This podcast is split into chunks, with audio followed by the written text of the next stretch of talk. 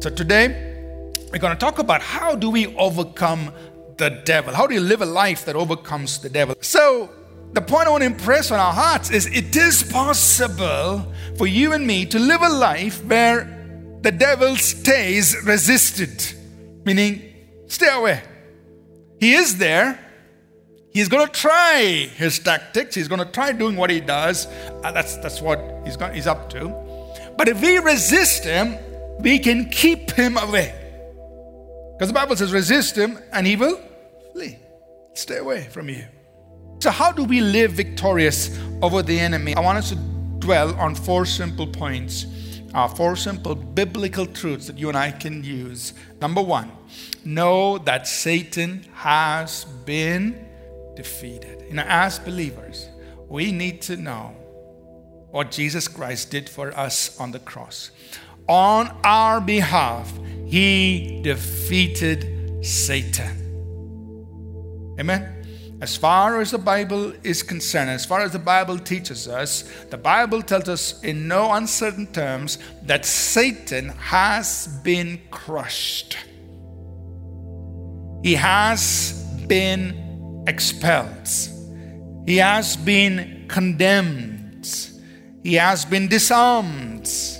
He has been destroyed and rendered powerless. Number two, be aware of the enemy's tactics. The Bible tells us in 2 Corinthians 2:11, it says, "Lest Satan should take advantage of us, for we are not ignorant of his devices."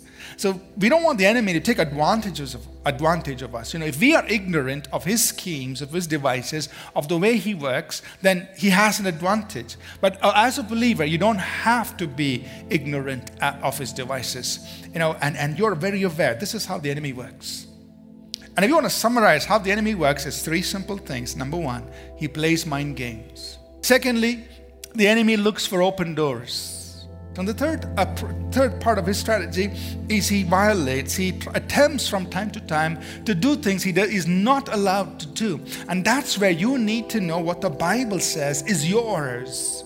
Number three, how do we live this life overcoming the enemy? Be vigilant and give the enemy no opportunity. Don't give the devil any place. Don't give any place to the devil. Don't give him even a place to keep his foot, to land his foot on. Don't give any place to the devil. How do we do that? James chapter 4, verse 7, it tells us that. It says, Submit to God, resist the devil, and he will flee from you. So before you and I can resist the devil, what must we do? If we don't submit to God, we can bind the devil, we can lose him. We can turn him in and turn him out. We can do all the tamasha we want. It will not amount to anything. Why? Because you didn't, we didn't do the first thing, which is submit to God. Lastly, number four is to use our spiritual weapons. You see, the Bible tells us, right, that we just read 1 Peter 5 8 and 9. It says, Be sober, be vigilant, because you've got this adversary, the devil. He walks about like a roaring lion. Verse 9 Resist him, being firm in your faith. Resist him, being firm in your faith. So we got to resist, and God's given us weapons to stand against the enemy, to resist and say, Satan, no more place, no place here. But we've got to use those weapons. We've got to take a hold of those weapons and use it.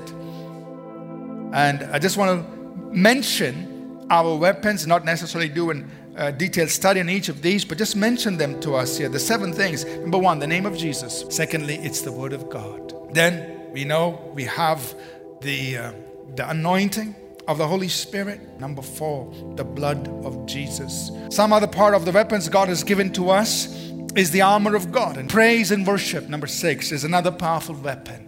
And lastly, prayer and intercession. God's given that to us.